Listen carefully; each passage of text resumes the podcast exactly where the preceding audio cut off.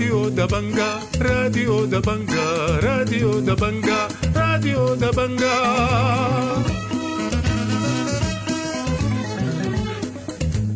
أعزائي المستمعين السلام عليكم. أحييكم وأقدم إليكم نشرة الأخبار ليوم الجمعة الموافق 6 أكتوبر سنة 2023 برنامجنا يشتمل على نشرة الأخبار مع برامج أخرى متنوعة لكن في البداية وكالمعتاد نبدأ فقرات برنامجنا بنشرة الأخبار والبداية بالعناوين.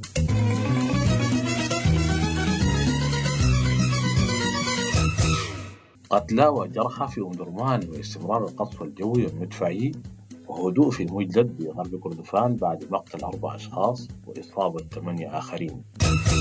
مقتل طفل وإصابة خمسة آخرين جراء انفجار مغزوف في الأبيض وقوات الدعم السريع تتهم الجيش بتصفية ثلاثة مواطنين على أساس عرقي شبكة نسوية تكشف عن اغتصاب عشر نساء في يوم واحد بالخرطوم الأسبوع الماضي ووفاة ثلاثة مواطنين وتلف شحنة البصل خلال طوف القوى المشتركة. اللاجئون التشاديون في وسط دارفور يشتكون من انعدام الأمن والغذاء ووفاة مريض كلى في ضنقلة بسبب تقليص القسلاء تفاصيل النشرة من راديو دبنجا.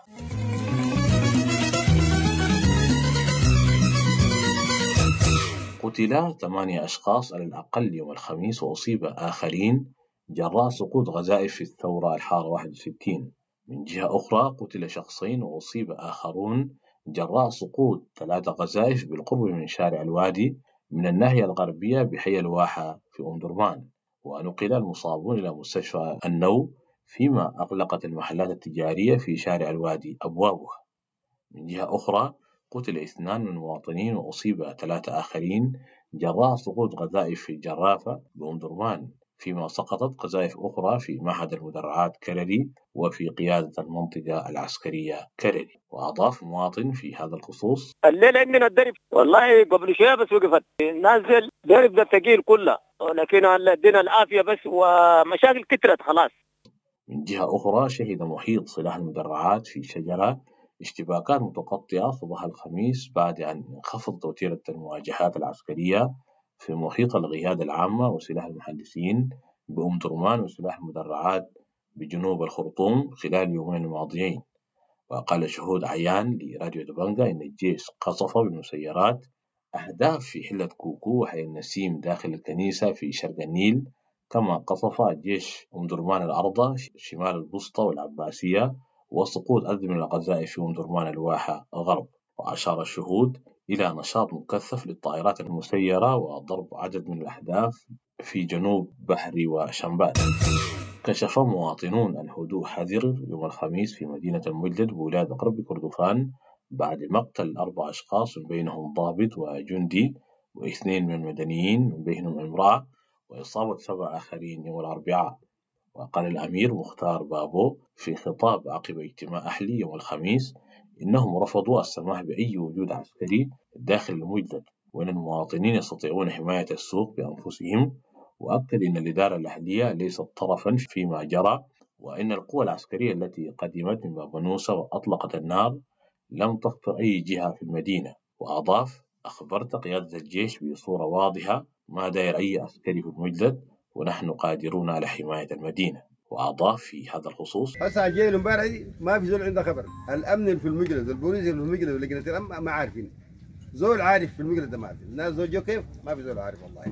ونين ما من اي كلام فارغ أنا ضربت للواء قلت له ما داير أي عسكري. أنا براي بلدي بيحميه عسكري جاني هنا غلطان. الحامي هنا دي ما بمشي له ومن يجوني ومن جهته قال الأمير حمدي الدود لراديو دبنجا إنهم عقدوا اجتماعا نهار الخميس لجميع قيادة المسيرية لاحتواء آثار أحداث الأربعاء التي رأى ضحيتها أربع قتلى وسبع جرحى وتجنبا لحدوث أي تطورات. وقال إن الاجتماع ناشد المواطنين للحفاظ على الأمن في المجلد وعدم تخريب بلادهم بأيديهم وإن من يريد الحرب يجب أن يتجه إلى الخرطوم. ودعا الجيش للابتعاد عن أماكن وجود المدنيين وأضاف في هذا الخصوص أنا أشيرهم في أنه هسه اللي أنا بفتكر نحن الحفاظ على الأمن في مدينة المدلة والمدن اللي حولها أهم شيء عندنا في المرحلة الحالية دي مناشدتنا لهم ونحن بنقول في أنه بلدنا حقه ما نخربها بيدنا. حقه نحترم ال- الإرث الثقافه والمثل والأخلاق بتاعت أجدادنا. أنه ما نخرب وطننا بأيدينا. الحرب ده داير في الخرطوم ما داير عندنا هنا. الزول الداري يحارب قدام ذاك الخرطوم.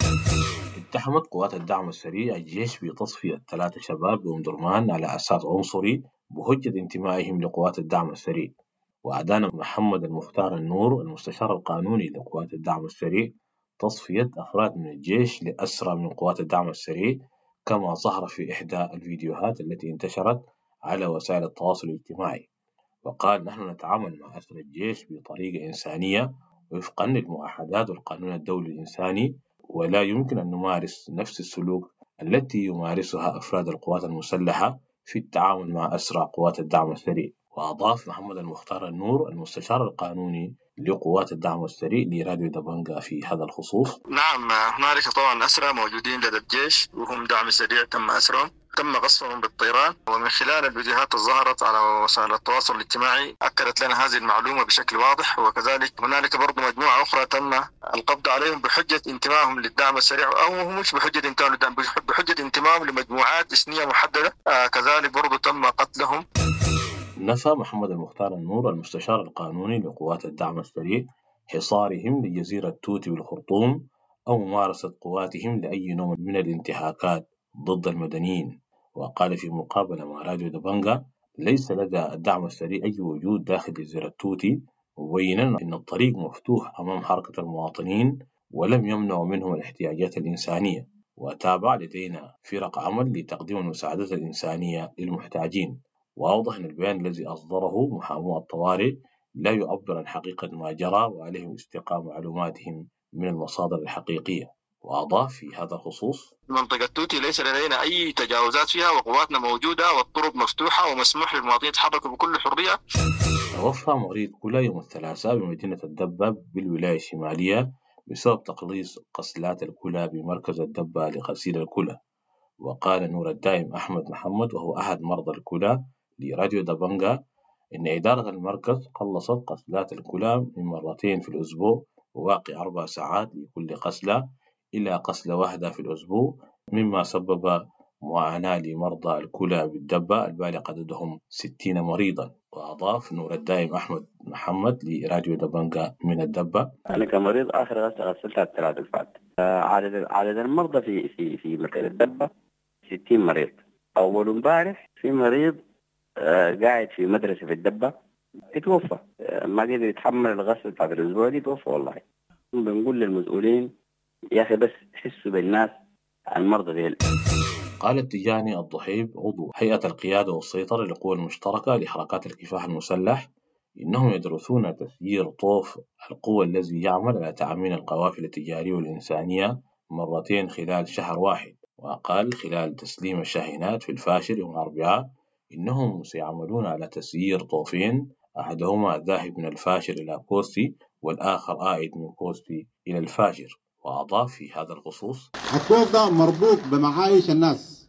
إحنا نبذل قصارى جهدنا في القيادة والسيطرة. يكون الطوف مرتين في الشهر وبل إنه يتعاقب في الطريق.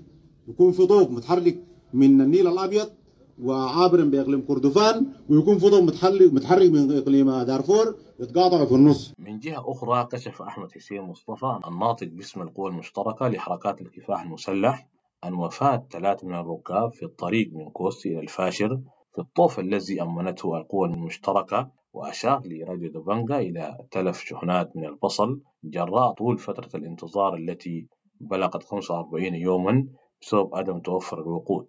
وقال أحمد حسين مصطفى الناطق باسم القوى المشتركة لحركات الكفاح المسلح إن القوى المشتركة أمنت شحن الدواء إلى مدينة كارياري التشادية ومنها إلى اللاجئين السودانيين الفارين من الحرب إلى مدينة أدري التشادية. وأوضح لراديو دبنجا إن شحنة الأدوية مخصصة لولاية غرب دارفور وتحركت قبل عشر أيام وتحمل أدوية ملاريا وكميات كبيرة من المحاليل الوريدية وأكياس دم.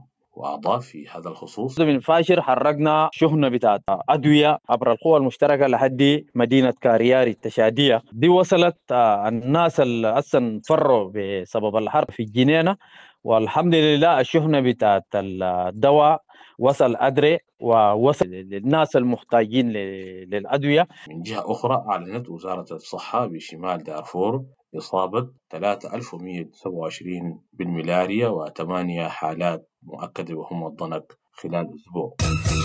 توفى طفل بمستشفى الضمان في الأبيض يوم الأربعاء من بين ستة أطفال أصيبوا في انفجار مغزوف بعد لمسه صباح الأربعاء بحي المطار. من جهة أخرى اكتمل صيانة أعطال الخط الناقل لكهرباء ولايات كردفان في منطقة ودعشانة ومروابة مساء الأربعاء بينما تبقى توصيل الخط من محطة أم دباكر. شكى اللاجئون التشاديون في معسكر مشالايا في محلية أزوم بولاية وسط دارفور من تردي الأمن وعدم توفر مياه الشرب والغذاء. وقال الأمدة آدم بهر شيخ معسكر أم لراديو دبنجا إن اللاجئين بالمعسكر لا تتوفر لهم الحماية اللازمة منذ اندلاع الحرب مشيرا إلى أن المنطقة تقع تحت سيطرة الدعم السريع.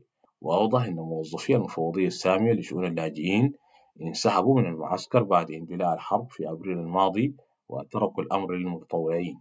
ولفت إلى عدم توفر الغذاء بعد توقف المساعدات مع انعدام مياه الشرب بسبب نهب ألواح الطاقة الشمسية والموتورات وأكد عدم توفر الأدوية وعدم تقديم الخدمات العلاجية في المركز الصحي وأشار إلى انقطاع شبكتي الاتصالات والإنترنت من المعسكر مبينا أن بعض الجهات وفرت خدمة إنترنت لاسلكي مقابل ثلاثة آلاف جنيه للساعة. وأضاف آدم بهر في هذا الخصوص. والله مشاكلنا الوجه التهديد ودا الأمن ودا سيء شديد. ودا الأمن أصادر بتاعت موية بتاعنا استغلوه وشالوا منه البطاطير والطاقات كله. حتى الآن إحنا قاعدين نشرب موية من البنزل من المطر بس أو قاعدين نشرب. وموية ده طبعا ما عنده كلور خطير جدا للإسهالات الموجودة في داخل المخيم. والسوء التغذية الموجود داخل المخيم والله ودا خطير جدا. اقلق محتجون معبر ارجين احتجاجا على قرار تفعيل اورنيك 10 محذرين من تشريد آلاف المخلصين. وعمال الشحن وعاملين في مهن أخرى وأتت الاحتجاجات على خلفية نقل التقليص إلى حلفة بدلا عن أرجين قالت شبكة صيحة إن إحدى غرف الطوارئ استقبلت الأسبوع الماضي أكثر من عشر حالات عنف جنسي في يوم واحد بواسطة الدعم السريع. ونقلت أن فتاة تبلغ من العمر 21 عاما في الكلاكلة أنا حامل في الشهر الرابع ولا أستطيع حتى أن أحصي عدد المرات التي تعرضت فيها للاغتصاب. وكشفت الشبكة عن تعرض متطوعتين للاغتصاب الأسبوع الماضي كما قتلت متطوعة في منزلها يوم الاثنين الماضي. قالت نائبة الممثل الخاص للأمين العام المنسق المقيم ومنسق الشؤون الإنسانية في السودان سلامي أن السودان أصبح أزمة النزوح الأسرع نموا في العالم. مشيرة إلى فرار 30 ألف شخص من منازلهم يوميا جراء الحرب حيث ارتفع العدد الكلي للنازحين واللاجئين إلى 5.4 مليون. وأوضحت في كلمة أمام الدول الأعضاء في الأمم المتحدة بجنيف يوم الأربعاء أن العديد من النازحين يفرون بلا شيء سوى الملابس التي يرتدونها وأكدت أن الست أشهر الماضية سببت معاناة لا توصف في السودان. وأشارت إلى الإعلان عن تفشي وباء الكوليرا في ولاية القضارف بشرق السودان وقالت إنه من المستحيل السيطرة على وباء الكوليرا في مناطق الحرب. الخبر الأخير في النشرة. قالت لجان مقاومة الامتداد الدرجة الثالثة إن الحرب الجارية ليست عبثية بل هي آخر قروض الثورة المضادة من أجل القضاء على الثورة. كما انتقدت لجان المقاومة قوى الحرية والتغيير وقالت إنها تحاول اختطاف صوت اللجان عن طريق الجبهة المدنية لإيقاف الحرب واستعادة الديمقراطية. أعزائي المستمعين في الختام تقبلوا تحياتي ودمتم بخير.